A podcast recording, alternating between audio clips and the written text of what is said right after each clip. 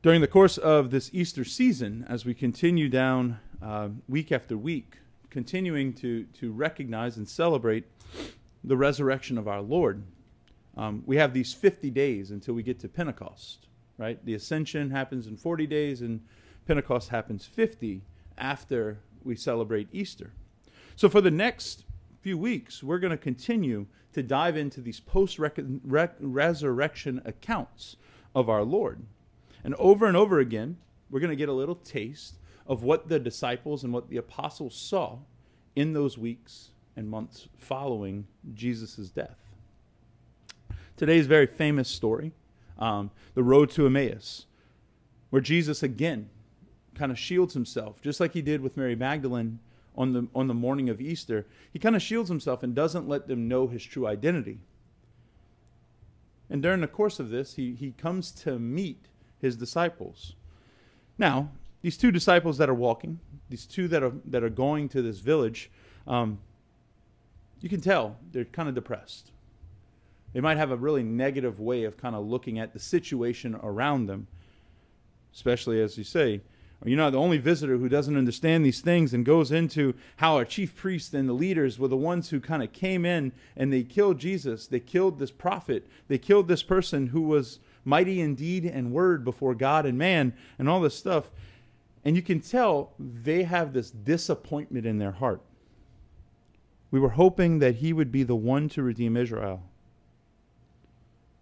Like we had a hope that this guy was going to be the one who's going to fulfill the expectation that I have of what God's supposed to do. I think we could I think we can understand disappointment.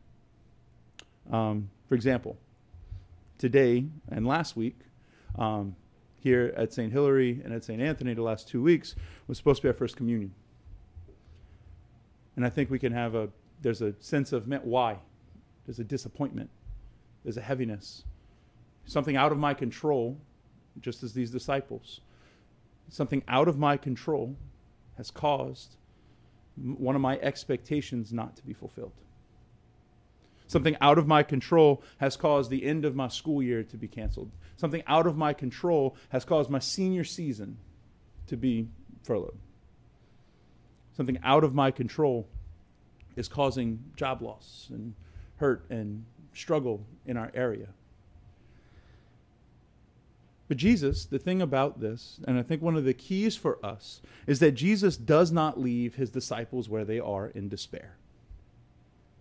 I think it sounds like to me, now I might be reading this away from the, the senses of Scripture, but it sounds like as I read this that these disciples are so quick to kind of abandon the Lord.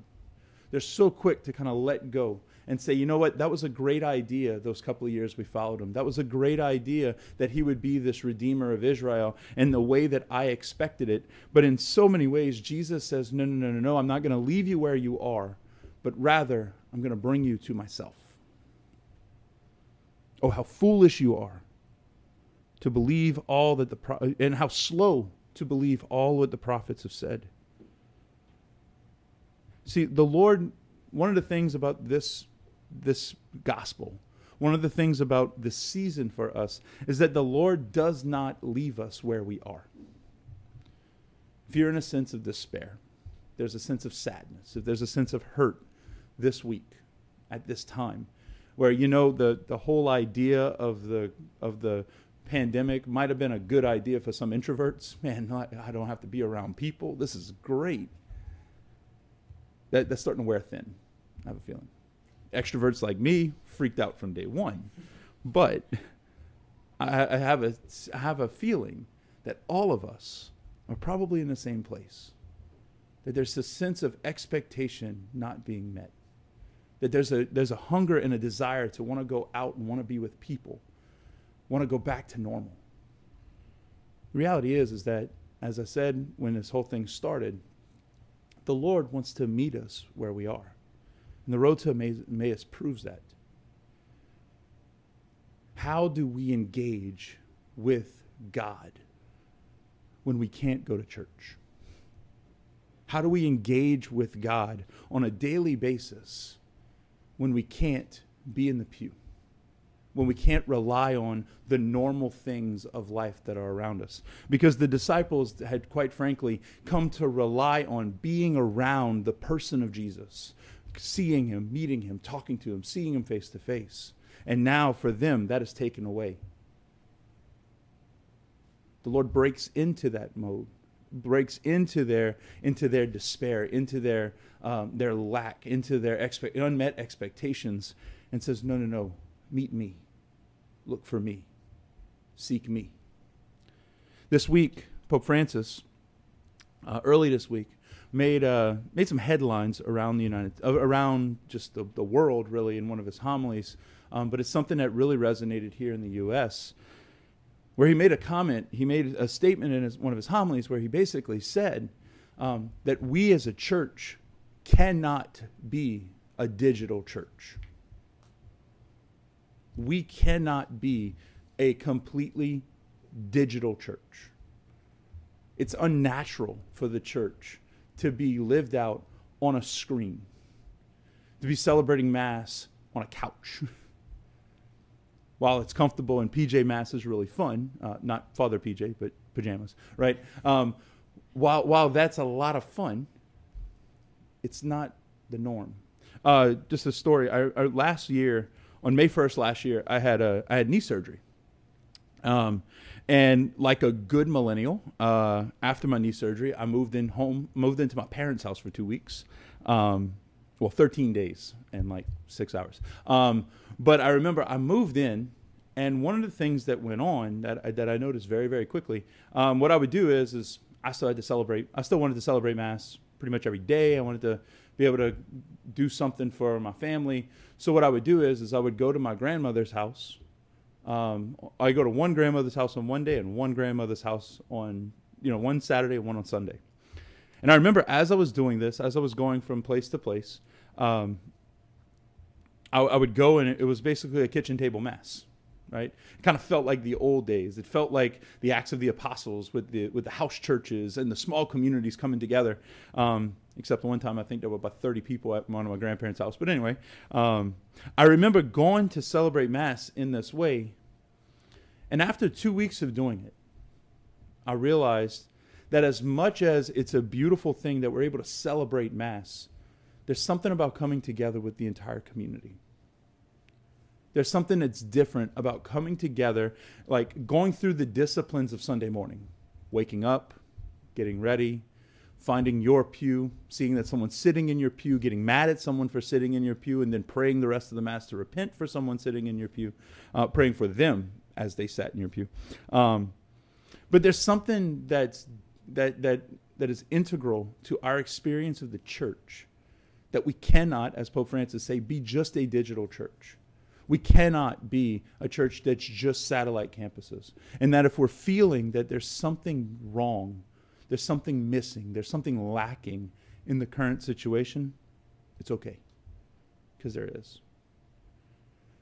Even despite all these unmet expectations, despite all of the struggle and the burdens that we're being burdened with, how is it that God wants to come into our world now and meet us? Where do we find ourselves on that path as the disciples did on their way to Emmaus?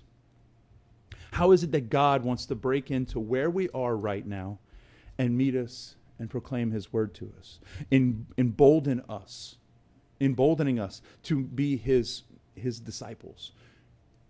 Giving us, giving us the grace to be able to share within our families, within, our, within those closest to us, the gift of our faith. A couple of things I've heard. Uh, a couple of things that just take to, you, to your family and to your prayer.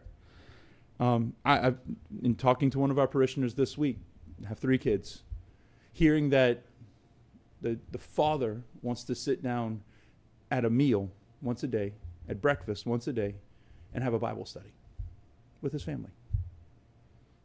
Not to say that you have to be a, a, a, biblical scholar, and not to say that you have to know all the answers, but just to break open the scripture and just to see what the words say and share that with his kids. That's being a priest in his own house. On, on one of the things I've heard a lot of good feedback from this week uh, over the course of the last couple of weeks is people have really enjoyed us doing night prayer, us praying night prayer, of having a little reflection and just kind of diving into the to the beautiful prayer of the church that is the liturgy of the hours. Anybody can pray the liturgy of the hours. It's available free on seven different websites. We can all pray it. There's apps. There's any easy way to kind of sanctify our day before our God. It's two practical ways praying a family rosary, a, a, a, something that was so, that was so uh, healthy for families 20, 30, 50 years ago, that in a lot of families has just kind of fallen out of practice. How is it that we can allow, can put ourselves in a place to recognize God when He breaks into the despair, into the distance that we feel from Him? While all of these things are beautiful, while all of these things are, are good ideas and great disciplines to be able to put in, especially now as we find ourselves still kind of quarantined. What they'll do is, is they'll prep us for ever, for just for our desire and our and our longing to be back together as the church. That we're beyond a digital church. That when we come back together, we'll always we'll, we'll continue to look with hope to the moment we come back together where we'll be able to see and taste and experience God face to face again as the disciples in the breaking of the bread. My brothers and sisters, today as we come to celebrate this Mass, whether it be natural or unnatural, as we come to experience the graces of the sacrament, we come seeking our Lord and just desiring and asking Him, Lord, please break into the despair. Break into the lack. Break into the darkness with your divine light. A light of hope, a light of peace, and a light of consolation. Today, may we be like the disciples who, despite our despair, still are open to the Lord. Despite our despair, still come to recognize Him. And despite whatever lack we feel, still run to him and desire the day that we're able to run to his church as well. Amen.